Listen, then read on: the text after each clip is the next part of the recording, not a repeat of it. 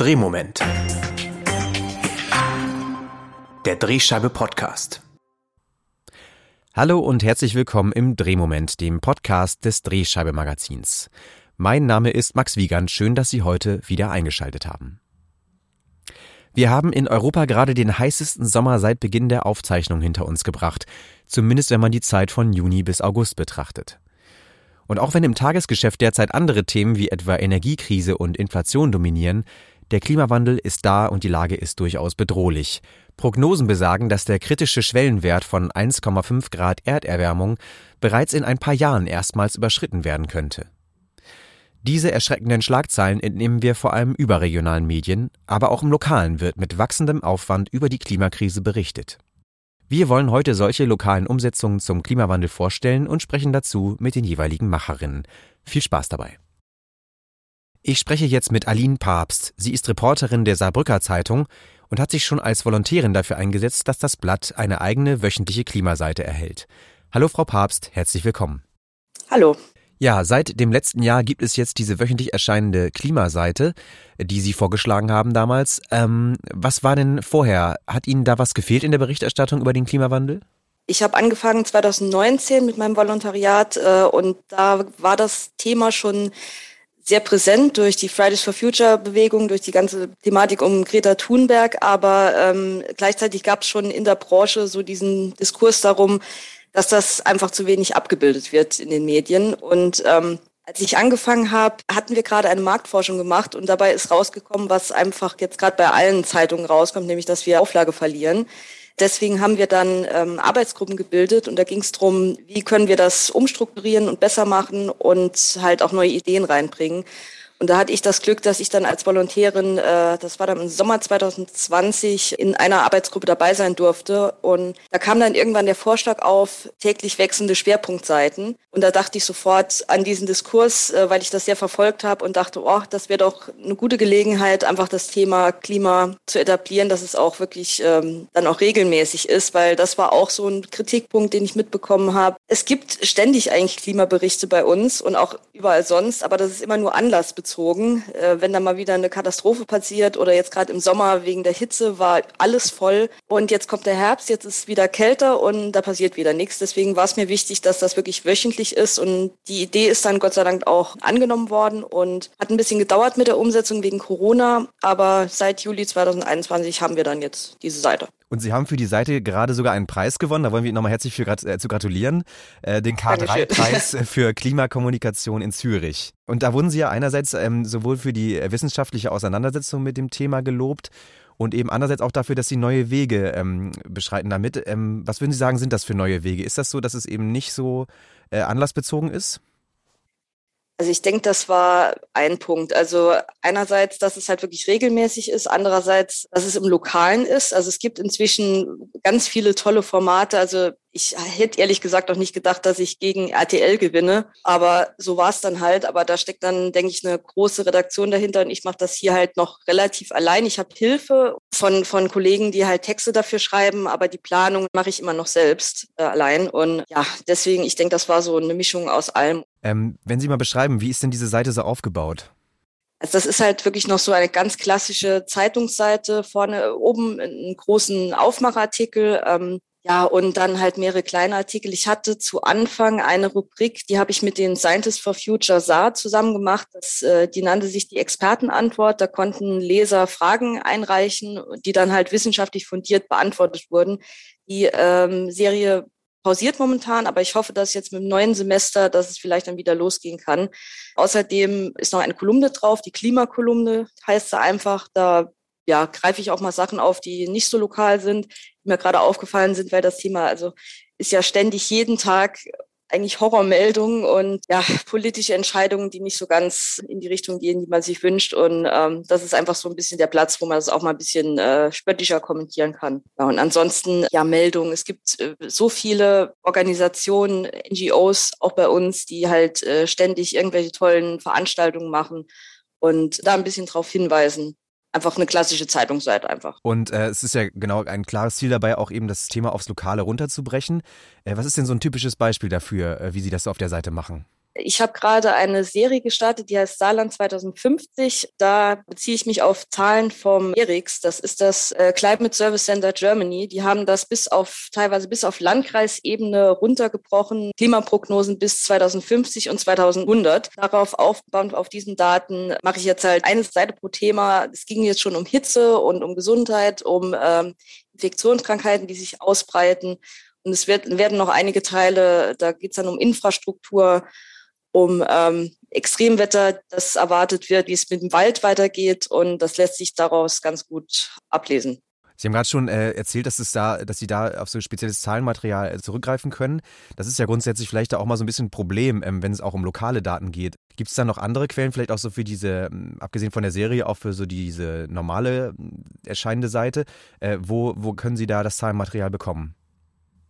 Also das ist unterschiedlich. Äh, das Umweltbundesamt hat viele, viele gute Daten. Dann gibt's ähm, von Deutschen Wetterdienst die ganzen Hitzedaten, die kann man da gut ablesen. Ähm, dann äh, hat das äh, Recherchezentrum Korrektiv lokal hat inzwischen auch einen Klimaschwerpunkt. Die ähm, stellen da jetzt eigentlich regelmäßig äh, Zahlen zur Verfügung. Das ist kostenlos, da kann jeder mitmachen und ähm, das ist gerade für Lokaljournalisten eigentlich wirklich, äh, das nimmt so viel Arbeit ab und darauf kann man sich dann einfach beziehen und ähm, ja, hat eine Community, kann dann auch sehen, was die anderen draus gemacht haben und ansonsten muss man manchmal ein bisschen äh, bohren. Äh, es gibt in den statistischen Landesämtern oder halt bei den Landkreisen direkt nachfragen. Was würden Sie denn sagen, ähm, auch dieser lokale Ansatz, ähm, äh, welche Vorteile hat es denn vielleicht, dass man sich da im Lokalen eben auf diese Themen ähm, besinnt? Also haben Sie das Gefühl, das bringt den Leuten dann, kommt den Leuten dann näher auch das ganze Thema? Also ich glaube schon. Und das hat eigentlich auch unsere, also wir haben inzwischen eine Folgemarktforschung gemacht, um zu sehen, wie die ganze Umstrukturierung, das war ja nicht nur meine Seite, sondern auch also das ganze Blatt wurde umstrukturiert, das bei den Leuten ankommt. Und da kam raus, äh, dass die das wirklich auch äh, gut finden. Also die wollen diese Klimaberichte. Es hieß ja vorher immer, ja, das schreckt die Leute ab, aber ähm, tatsächlich wünschen sie sich sogar noch mehr davon. Ich habe von anderen Kollegen gehört, die haben da Untersuchungen drüber gemacht, dass auf lokaler Ebene erreicht man damit auch Leser, die eigentlich gar nicht die klassischen Lokalleser sind, sondern die sich eigentlich über das Thema überregional informieren in Magazinen und aber halt gern wissen würden, wie es halt äh, vor Ort aussieht. Und dann gucken sie halt natürlich auf, auf, aufs lokale Blatt und wenn da halt dann so ein Angebot ist, dann sind sie glücklich und man hat neue Leser. Ich denke mir halt bei dem Thema, die, die großen Entscheidungen werden, werden in Berlin getroffen, aber umsetzen muss man sie halt vor Ort. Und deswegen muss man das einfach auch begleiten. Ich ähm, gehe ständig in Gemeinderatssitzungen, wo das natürlich nicht so wahrgenommen wird. Ah ja, das ist jetzt hier ein Klimathema, aber im Prinzip ist es das alles, was mit der Verkehrswende zu tun hat, die ganzen Energieversorgung, das äh, muss halt alles vor Ort entschieden werden. Und dann ist es halt auch gut, wenn man das begleitet als Lokaljournalist. Mhm. Äh, würden Sie das generell sagen? Also klar, wir fokussieren uns vielleicht immer sehr, sehr auf, auf das Wetter auch bei dem ganzen Thema, aber muss man das wirklich auch einfach ein bisschen größer denken, dass man sagt, eigentlich kann, ist jede Entscheidung, die hier getroffen wird, angesichts der vielleicht Extremlagen, die auf uns zukommen, auch dann ein Klimathema so, auch vielleicht was, was die kommunale Politik angeht und so weiter? Auf jeden Fall. Also ich habe für eine Schulung für unsere Volontäre mal gezählt, wie viele Themen auf unserer, ähm, auf unserer Titelseite eigentlich Klimathemen sind. Und ich bin ähm, auf ein Viertel gekommen. Und das wird aber von den meisten gar nicht so wahrgenommen. Also wie ich schon gesagt habe, Verkehrswende, alles, was mit Ernährung zu tun hat, das wird immer so runtergebrochen auf, ja, die Veganer, die wollen alle äh, missionieren, aber so ist es halt nicht. Also wir brauchen auch eine Ernährungswende, weil ähm, einfach unser Fleischkonsum sehr schädlich fürs Klima ist. Wie schon gesagt, alles, was mit Energie zu tun hat, die Baubranche muss sich ganz neu aufstellen. Ähm, und dann natürlich die ganzen Klima, äh, Klimawandelfolgen. Also unser Wald leidet. Wie, wie gehen wir damit um? Wie müssen die Städte sich entwickeln, damit man es da überhaupt noch ein paar Jahren aushält, wenn es immer so heiß wird? Es ist überhaupt kein Problem, in fast jedem Thema auch einen Klimabezug zu finden. Das wird ja auch in der Bubble eigentlich gefordert, dass man das ähm, nicht als ein Thema begreift, sondern als Themenkomplex, der in alles reinspielt und auch immer mitdenken soll. Ja, meine Seite steht da dem so ein bisschen entgegen, aber das war halt, ich denke, so ein nötiger Zwischenschritt, weil ich denke, der Vorschlag, zu meinen Kollegen zu gehen, zu sagen, so, ihr müsst jetzt alle Klima immer mitdenken, das hätte halt nicht funktioniert. Mhm. Aber ja, also vielleicht sind wir jetzt langsam weiter. Mhm. Das heißt, es könnte auch bald äh, eine tägliche Klimaseite geben bei Ihnen? Also das wäre an sich vom Themenmaterial überhaupt kein Problem. Man müsste halt nur ein bisschen ja ein bisschen anders sortieren, sage ich mal. Also ähm, es muss vielleicht auch nicht immer auf dieser einen Seite stehen. Ich hatte ehrlich gesagt auch Angst, wenn ich diese eine Seite in der Woche habe, dass dann sonst das Thema überhaupt keine Rolle mehr spielt, weil es dann heißt, ja, wir haben ja diese eine Seite und das ist genug, aber so war es Gott sei Dank nicht vielleicht da der Platz für die, für die größeren, äh, bisschen tieferen Recherchen und der Rest muss halt das einfach mitdenken, wie wir auch immer die Frage mitdenken, ja, was kostet das für die Leute und was hat das für Auswirkungen? Das sind das, was ich so als erstes gehört habe, als ich Volontärin war, immer, was kostet das? Das einfach dann einfach genauso etablieren als Frage.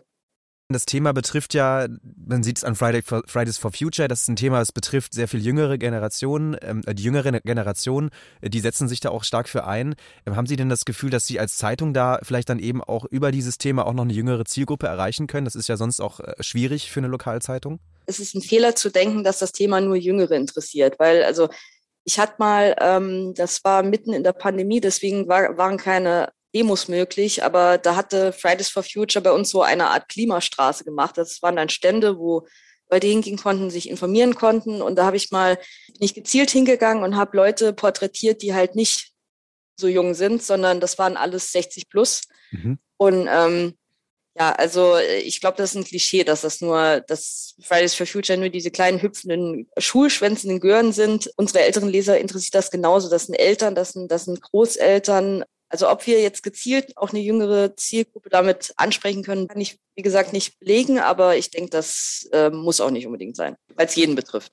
Äh, abschließend nochmal gefragt, äh, was sind denn so, vielleicht auch konkret auf Ihre Region bezogen, Sie haben es vorhin schon so ein bisschen angedeutet, äh, was sind so die dringendsten Fragen, die sich vielleicht Ihrer Region auch stellen in Bezug auf die Klimakrise? Also Saarland ist halt, äh, wir sind extrem vom Strukturwandel betroffen wegen unserer Stahlindustrie.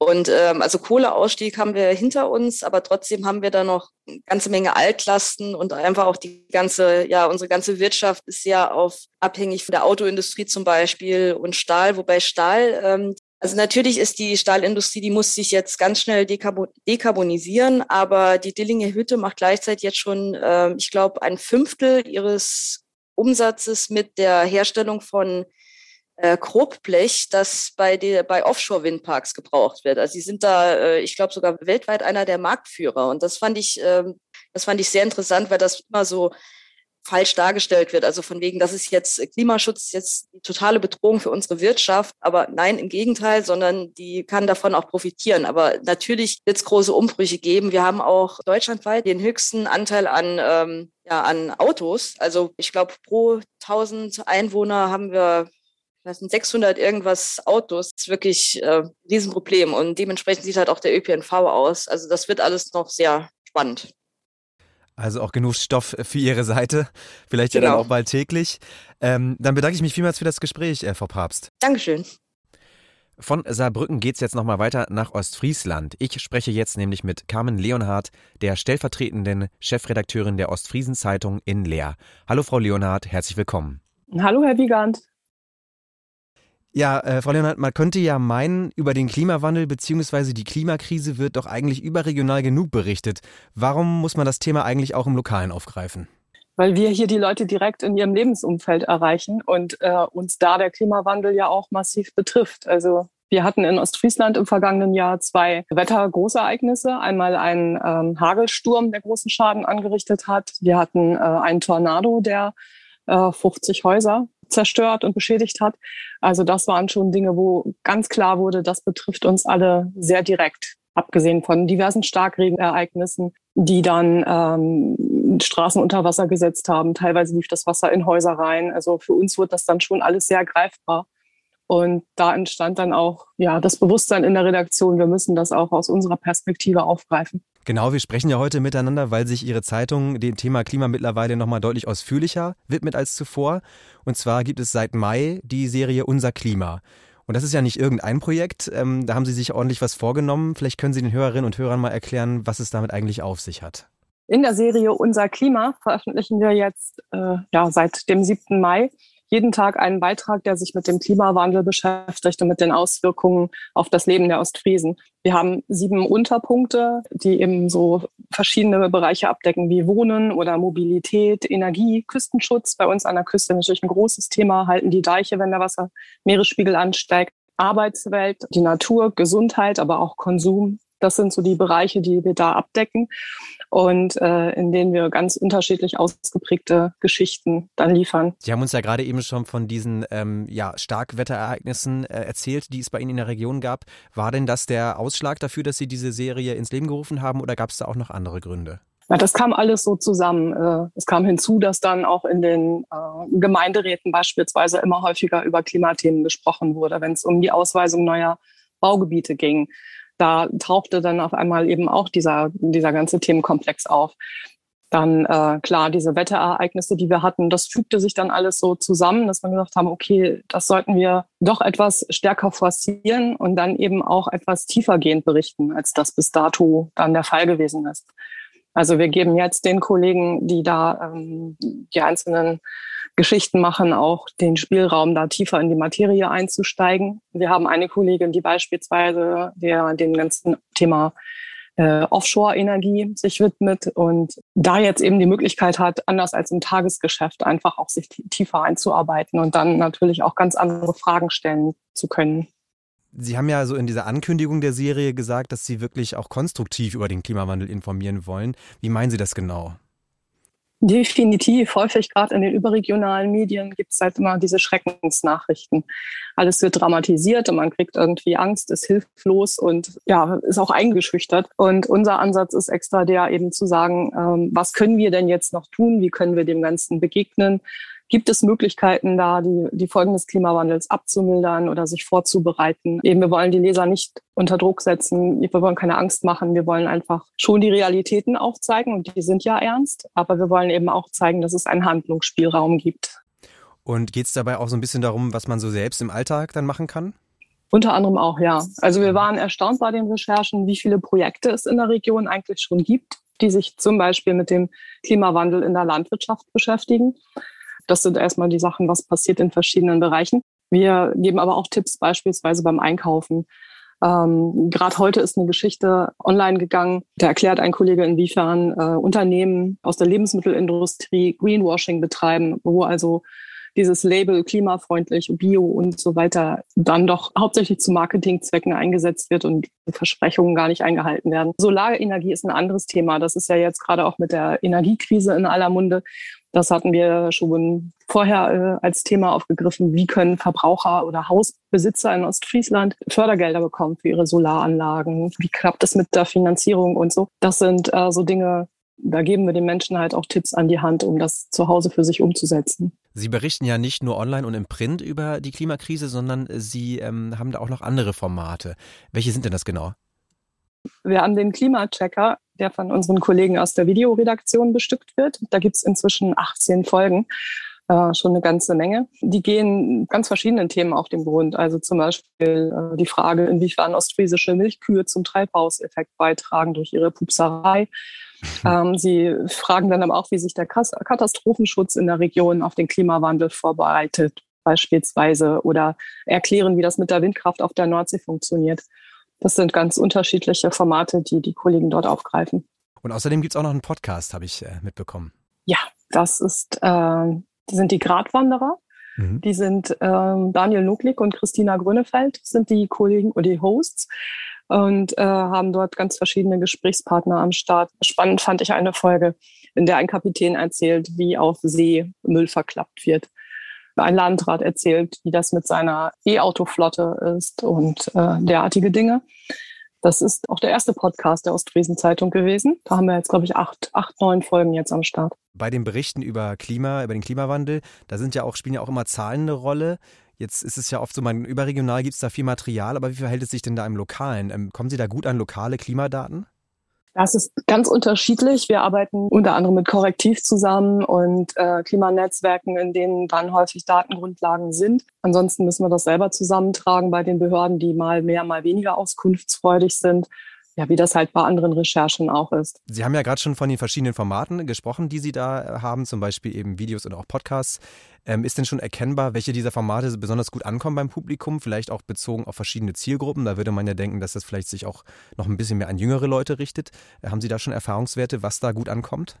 Mit den Gratwanderern, den Podcast, versuchen wir schon über Social Media auch jüngeres Publikum anzusprechen. Da ist natürlich der Knackpunkt, die erwarten das auch nicht unbedingt von uns. Da sind wir nicht die Kompetenz ähnlich. Also das ist beim Podcast so und das ist auch bei dem äh, Klimachecker im Videoformat so. Ähm, wir bewerben das jetzt. Unsere Marketingkollegen haben da Kampagnen geschaltet und da merkt man schon, dass daraufhin die Zahlen auch anziehen. Bei den anderen äh, Artikeln ist die Resonanz ganz gut. Wir liegen da bei unseren Online-Aufrufen, sind die, bewegen die Themen sich da im guten Mittelfeld da ist halt noch viel Luft nach oben, aber wenn man das vergleicht mit anderen Zahlen äh, und weiß ich nicht, Kriminalfällen und sowas aus der Region, dann äh, reizt das die Leute natürlich noch mehr. Aber da sind wir grundsätzlich mit den Zugriffszahlen ganz zufrieden. Das Projekt ist ja jetzt sehr langfristig ausgelegt. Sie haben gesagt, Sie wollen das erstmal ein Jahr lang machen. Jetzt sind etwa fünf Monate rum, genau seit Mai. Ähm, wie sind da so die ersten Erfahrungswerte aus diesem Projekt? Worauf muss man da achten, vielleicht auch, wenn man im Lokalen über äh, den Klimawandel berichtet? Also jeden Tag einen Beitrag zu liefern, ist natürlich schon anstrengend. Gerade so in Urlaubszeiten äh, wird das dann doch mal schwierig. Da hilft uns sehr, dass das ähm, wirklich sehr breit aufgestellt ist. Wir haben ein Kernteam von zehn Kollegen aus den verschiedenen Redaktionsteilen, die das Ganze tragen und äh, eben auch in die einzelnen Redaktionsteile reintragen. Das heißt also, wir kriegen da dann die Urlaubsvertretungen auch hin. Wir haben auch dadurch, dass sehr viele unterschiedliche Kollegen eingebunden sind, auch ganz unterschiedliche Themen Interessen. Das heißt, äh, da sind auch viele verschiedene Farben dann in der Berichterstattung drin, was das Ganze recht lebendig macht äh, und auch nicht einseitig werden lässt. Wie gesagt, das ist aber trotzdem, trotzdem recht anstrengend. Die Themenfindung, da merke ich jetzt, dass eben auch das Brainstorming mit den Kollegen dazu führt, dass da eigentlich immer interessante Sachen dabei sind. Das ähm, hat sich also ganz gut bewährt. Insgesamt ist es so, wir hatten anfangs mal gedacht, wir machen ein Klimajahr, aber Klimawandel wird nicht nach einem Jahr vorbei sein. Und deswegen lassen wir das jetzt auch mal, das ist jedenfalls der Plan, lange Zeit weiterlaufen. Der Stoff scheint uns nicht auszugehen. Na gut, dann sind wir erstmal auf jeden Fall gespannt, wie es bei Ihnen weitergeht und äh, empfehlen dieses Projekt auf jeden Fall sehr. Und dann bedanke ich mich bei Ihnen äh, für dieses Gespräch, Frau Leonhardt. Vielen Dank, es hat mir auch Spaß gemacht. So, wenn Sie sich jetzt nochmal die Umsetzung genauer anschauen wollen, dann werfen Sie einen Blick in die Show Notes. Da werde ich die entsprechenden Links hineinschreiben. Außerdem möchte ich Ihnen auch eigentlich immer empfehlen, nicht nur beim Thema Klima, sondern auch bei anderen Umsetzungen, äh, dass Sie mal unser Archiv unter die Lupe nehmen auf der Webseite drehscheibe.org. Da gibt es quasi unter den entsprechenden Schlagworten jede Menge guter Umsetzungen aus dem Lokalen zu den entsprechenden Themen, also nicht nur Klimawandel, sondern auch andere Sachen. Ansonsten wie immer auch der Hinweis auf die aktuelle Ausgabe der Drehscheibe. Diesmal geht's ums Thema Inflation. Damit sind wir dann heute am Ende angelangt. Ich bedanke mich fürs Zuhören, bleiben Sie lokal und bis zum nächsten Mal im Drehmoment.